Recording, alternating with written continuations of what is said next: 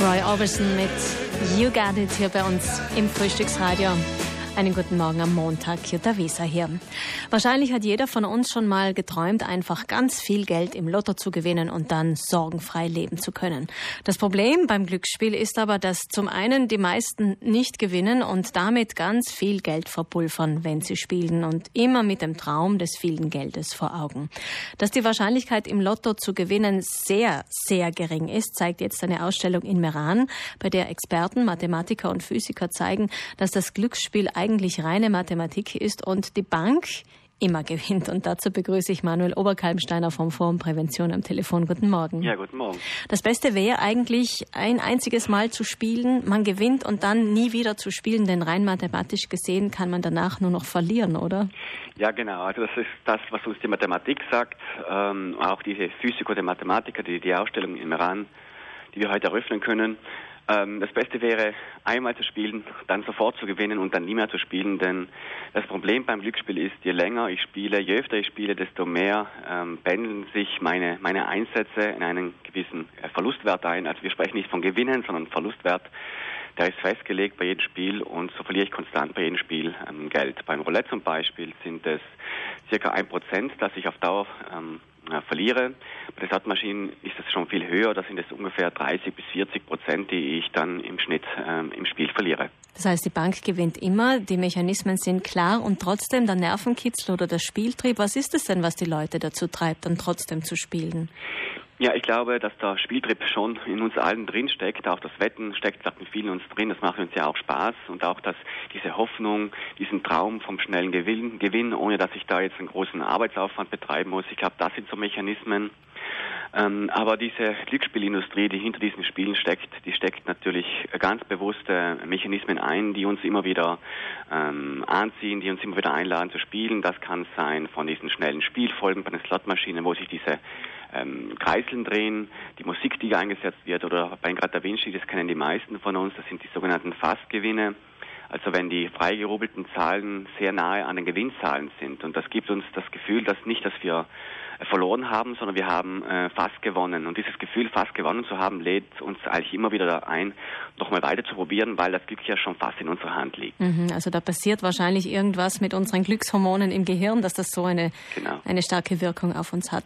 Die Lotterien spielen mit unseren Wünschen und Träumen. Vor fünf Jahren, 2013, hat das Forum Prävention eine große Ausstellung in Bozen auch zu diesem Thema gemacht. Jetzt eine etwas kleinere in Meran. Wie waren denn damals die Rückmeldungen und die Auswirkungen dieser Ausstellung? Ja, wir haben 2013 bereits einen Monat lang diese Ausstellung in Bozen geholt. Die heißt äh, Fatin Astrolog oder Wir machen da ein Spiel von diesen zwei Turinen, Mathematiker und Physiker. Und das Feedback war eigentlich sehr, sehr gut von allen Seiten. Also Schulklassen haben diese Ausstellung damals besucht, äh, Spieler und Spielerinnen haben die Ausstellung besucht, interessierte Mathematiklehrerinnen haben diese Ausstellung besucht. Das Feedback war eigentlich durchwegs sehr, sehr positiv.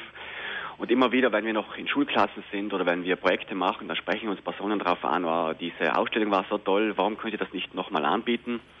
Und jetzt haben wir eben von 10. bis 20. Ähm, Dezember in Meran diese kleine Version dieser Ausstellung nach Meran geholt und die ja, geht, geht eben heute los und da freuen wir uns schon drauf. Man kann also auch in Meran einiges ausprobieren. Man kann verstehen, auch mathematisch verstehen, weil die Turiner Experten wieder dabei sind, wie die Mechanismen funktionieren. Eine Spielsucht wird man wahrscheinlich mit einem Ausstellungsbesuch nicht heilen können. Nein, also diese Ausstellung ähm, ist auch nicht für Spielsüchtige ähm, konzipiert. Es geht darum, ähm, dass wir einer breiten Bevölkerungsgruppe die Mechanismen zeigen, den, einen Blick hinter den Kulissen werfen, ähm, wie das Glücksspiel wirklich funktioniert, denn die arbeiten ja mit einem hohen Aufwand an dieser Illusion, an diesem Traum vom schnellen Gewinn. Und wir wollen dem ein bisschen entgegensetzen und so dass jeder Spieler, Spielerin oder jeder Mensch weiß, was dahinter steckt und dann ist auch jeder und jeder frei, selber zu entscheiden, wie viel Geld investiere ich in diese Spiele und wie viel und vielleicht lasse ich das dann trotzdem bleiben, weil es ja mathematisch gesehen nicht möglich ist, dauerhaft mit dem Glücksspiel Geld zu verdienen. Mhm, die Bank gewinnt immer. Die Bank gewinnt immer, genau. ähm, das Forum Prävention ist aber natürlich auch Anlaufstelle für Spielsüchtige. Wie sieht denn der Weg aus dieser Sucht, denn es ist ja eine Sucht, wie sieht, die, wie sieht der normalerweise aus? Ja, also das, die Glück, Glücksspielsucht ist eine Krankheit, genauso wie die Alkoholkrankheit. Es gibt ganz unterschiedliche Ursachen, die dahinter stecken. Wir als Prävention äh, machen Erstberatung, also bei uns rufen Leute an, weil, weil sie uns kennen und die fragen uns, ja, was kann man tun? Mein, mein Mann, meine, oder meine Partnerin oder mein, mein Papa, der spielt Glücksspiel, ich habe den Verdacht. Wir machen aber eine Erstberatung und wir leiten dann in den meisten Fällen beim Glücksspiel, weil es da schon häufig ähm, ja, ein problematisches Verhalten gibt, dann leiten wir diese aber in diesen entsprechenden unseren Partnerinnen weiter. Das kann Dienstabhängigkeitserkrankungen sein, Heinz, die Caritas oder Bad Bachgart. Und diese übernehmen dann diese Fälle. Mhm, aber es melden sich doch eher das Umfeld. Meistens ist es das Umfeld, ja, die ähm, durch wir machen ja ganz viel Sensibilisierungskampagnen und deswegen sind wir auch ähm, bekannter als andere Einrichtungen. Da sind es, wie gesagt, das Umfeld, Familienangehörige, auch Freunde. Und in einigen Fällen aber, ähm, einmal, einmal, hat mich ein, ein Mann angerufen, der war Spieler und die hat fünf Freunde gewesen, die haben alle, hat er gemeint, ein Spielproblem und er wollte sich mal informieren, was man da machen kann. Also eine Gruppentherapie sozusagen. Eine Gruppentherapie, ganz genau. Vielen Dank, Manuel Oberkalmsteiner, zur neuen Ausstellung in Meran. Wir machen dein Spiel.